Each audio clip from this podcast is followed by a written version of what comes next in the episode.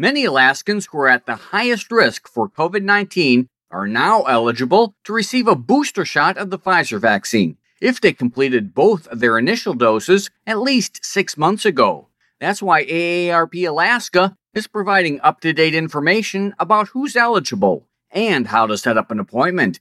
Teresa Holt is the group's state director. The CDC now recommends a booster dose of the Pfizer vaccine after at least six months for people who are 65 and older, residents in long term care settings, adults with an underlying medical condition, and those who work in high risk settings. If they're unable to set up an appointment online, Alaskans can call the Department of Health and Social Services at 907 646 3322.